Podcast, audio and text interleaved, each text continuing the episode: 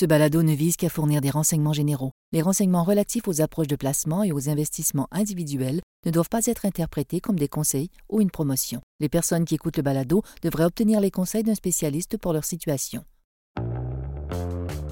Bonjour tout le monde, un épisode supplémentaire des marchés en mouvement cette semaine, alors qu'on vous présente cette entrevue enregistrée il y a quelques semaines avec Kevin Bélanger, vice-président adjoint à la stratège de portefeuille à IG Gestion de patrimoine. Donc, le rôle de Kevin est d'analyser et de créer des portefeuilles en fonction des conditions de marché. Et on voulait savoir qu'est-ce que lui et son équipe pensent des conditions actuelles de marché. Bonjour Kevin. Bonjour Pierre-Benoît, merci de l'invitation. Ben, ça me fait plaisir, ça me fait plaisir. On va commencer euh, directement dans le sujet.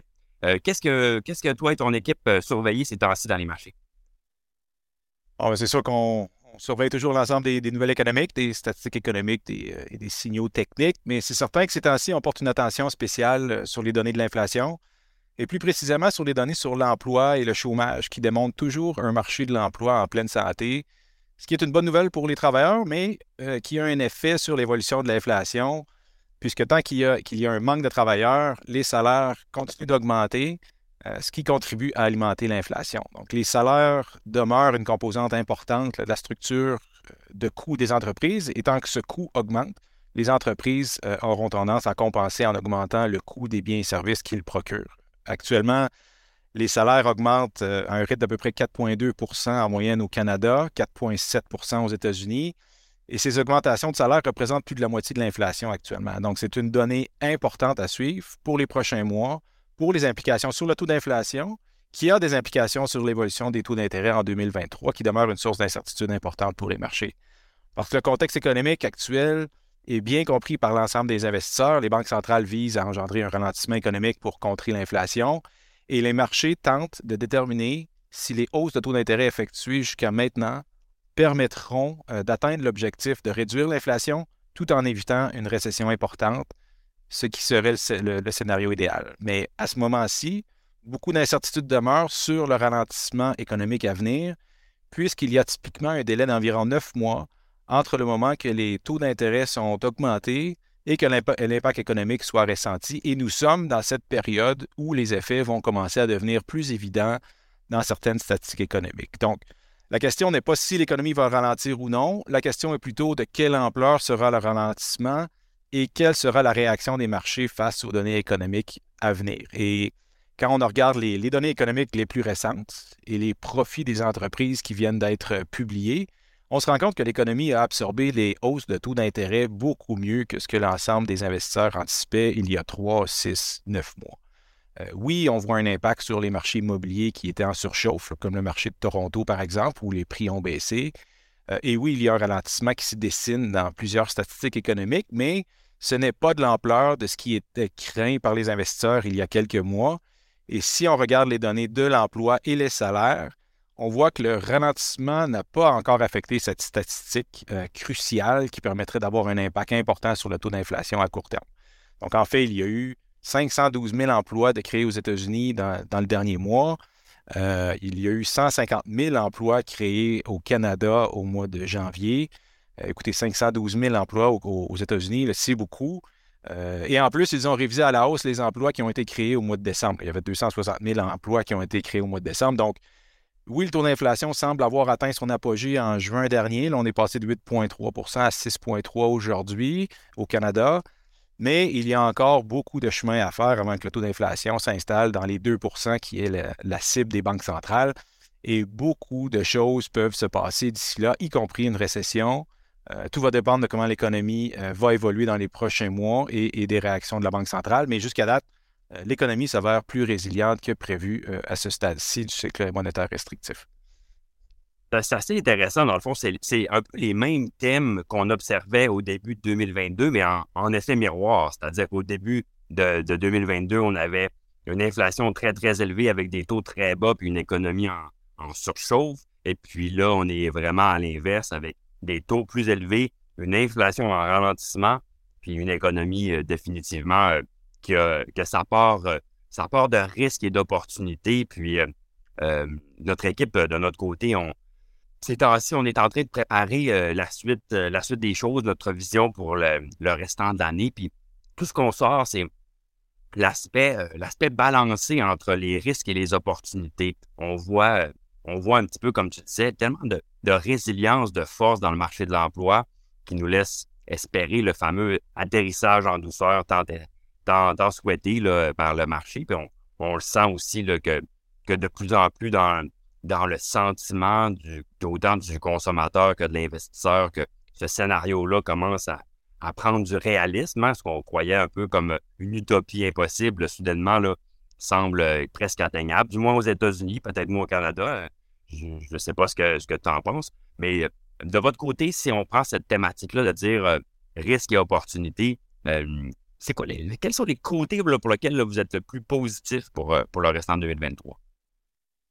Vais, puis je vais faire du pouce un peu sur, sur ton idée qu'on a on vit un peu l'effet miroir de l'an passé. Puis c'est vrai, parce que l'an passé, en fait, on avait des profits à la hausse des entreprises, puis un marché, un marché boursier qui était baissier. Cette année, on a des perspectives de profit qui sont à la baisse. Puis jusqu'à date, cette année, on a euh, un marché qui est, euh, qui est haussier. Puis euh, ça, c'est quelque chose qu'on regarde aussi au niveau des marchés financiers. On regarde la réaction des investisseurs à travers les indicateurs techniques.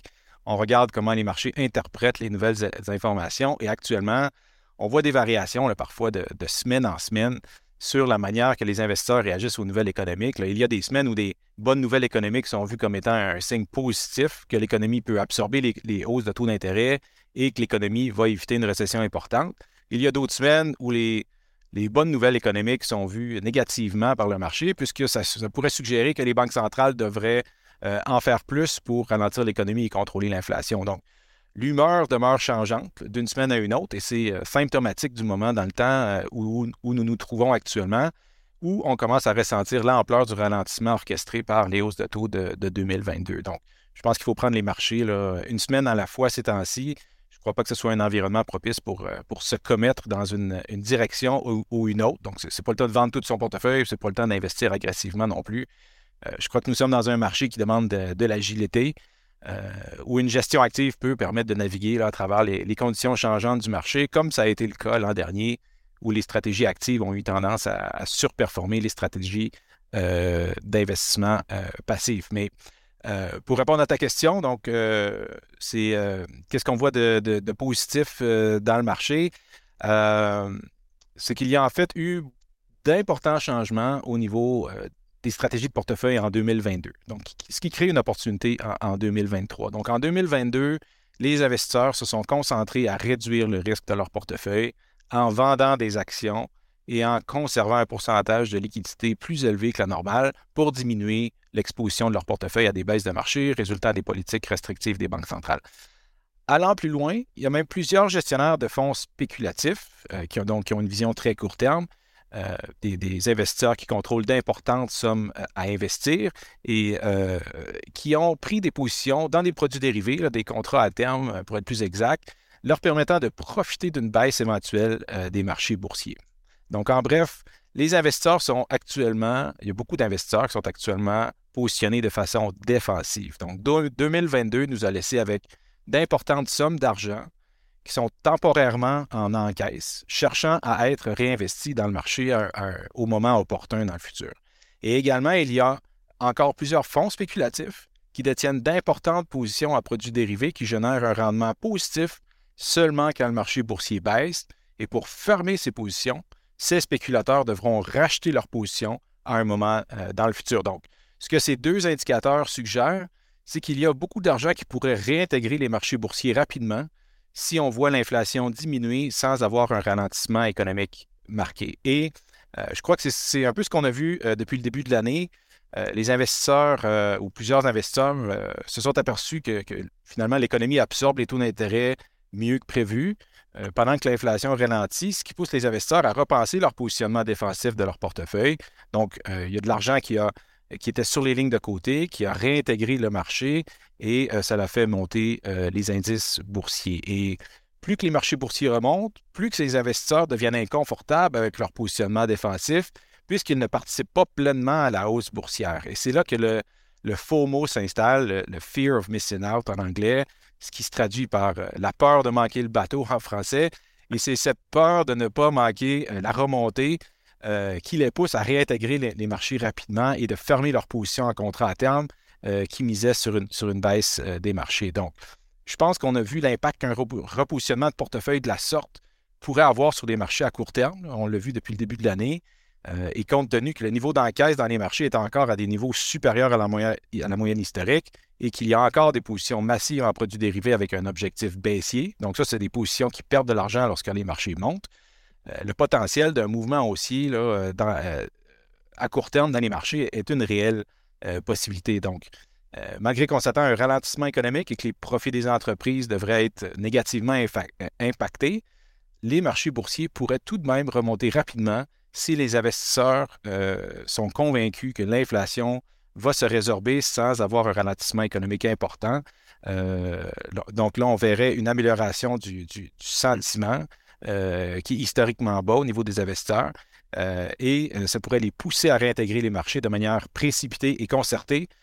et compte tenu qu'il y a un pouvoir d'achat latent dans le marché au niveau des actions et des obligations, euh, ça pourrait être quelque chose de positif en 2023.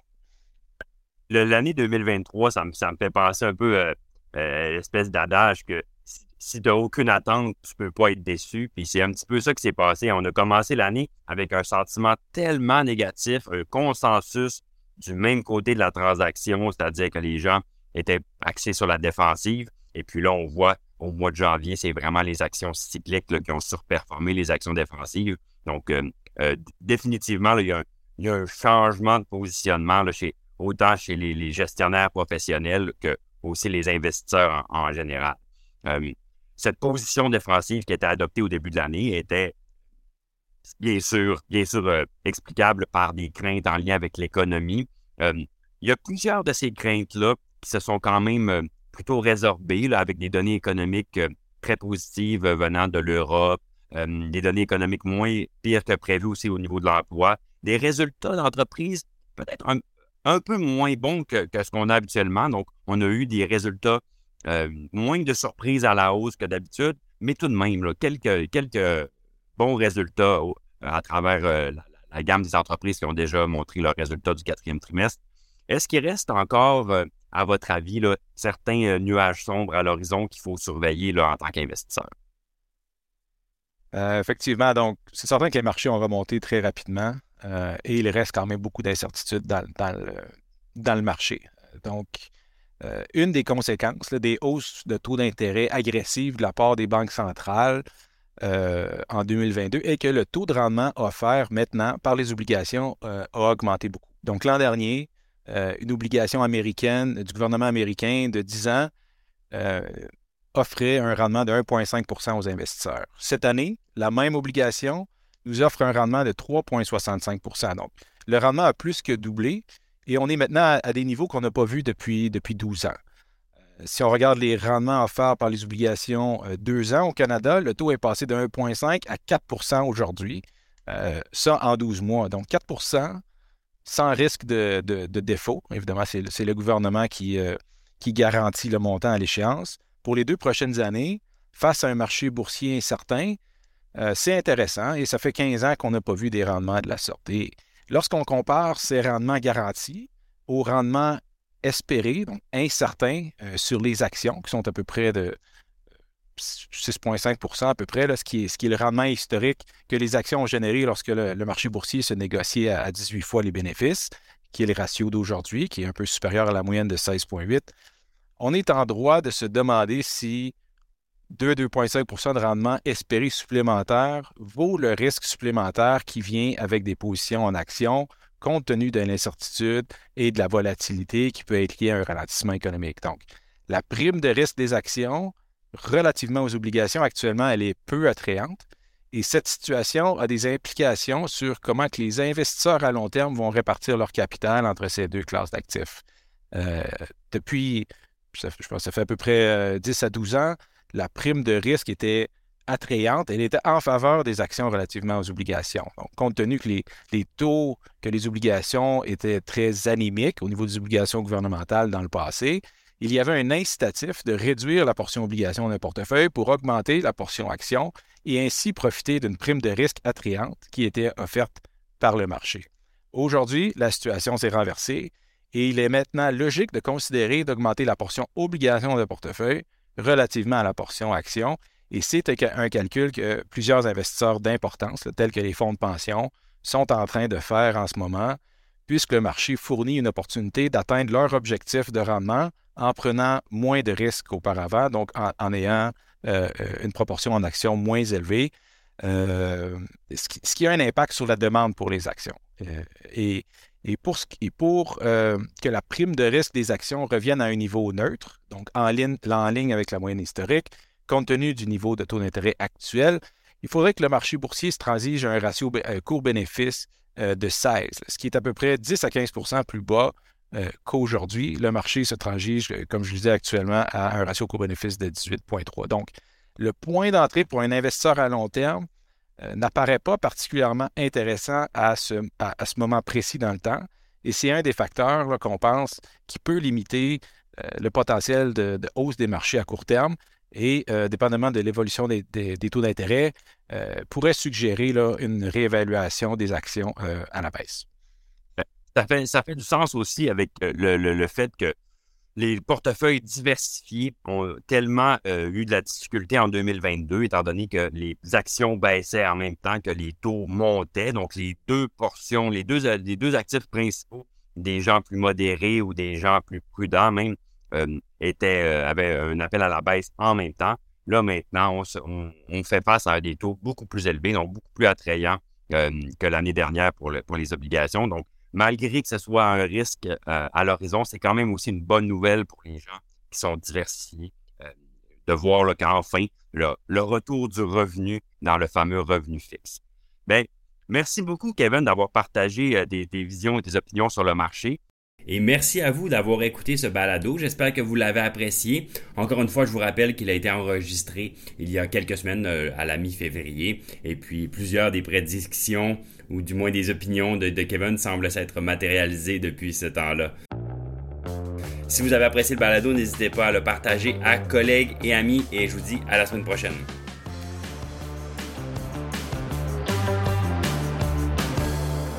Le contenu de ce balado, y compris les faits, les perspectives, les opinions et les recommandations, ne doit pas être pris ni être interprété comme un conseil en matière de placement, ni comme une offre de vente ou une sollicitation d'offre d'achat de tout titre cité. On ne doit pas se fier sur le contenu de ce balado à quelque fin que ce soit, et IG, Gestion de patrimoine, n'est aucunement responsable de son utilisation. Le présent balado renferme des énoncés prospectifs qui décrivent nos attentes actuelles ou nos prédictions pour l'avenir. Les renseignements prospectifs sont assujettis à des risques, incertitudes et hypothèses pouvant donner lieu à des écarts significatifs entre les résultats réels et ceux exprimés dans le balado. Nos opinions sont susceptibles d'être modifiées en fonction des conditions du marché. Les placements dans les fonds communs peuvent donner lieu à des commissions ainsi qu'à des frais. Veuillez lire le prospectus avant d'investir. Les fonds communs ne sont pas des placements garantis, leur valeur varie fréquemment et leur rendement antérieur peut ne pas se reproduire.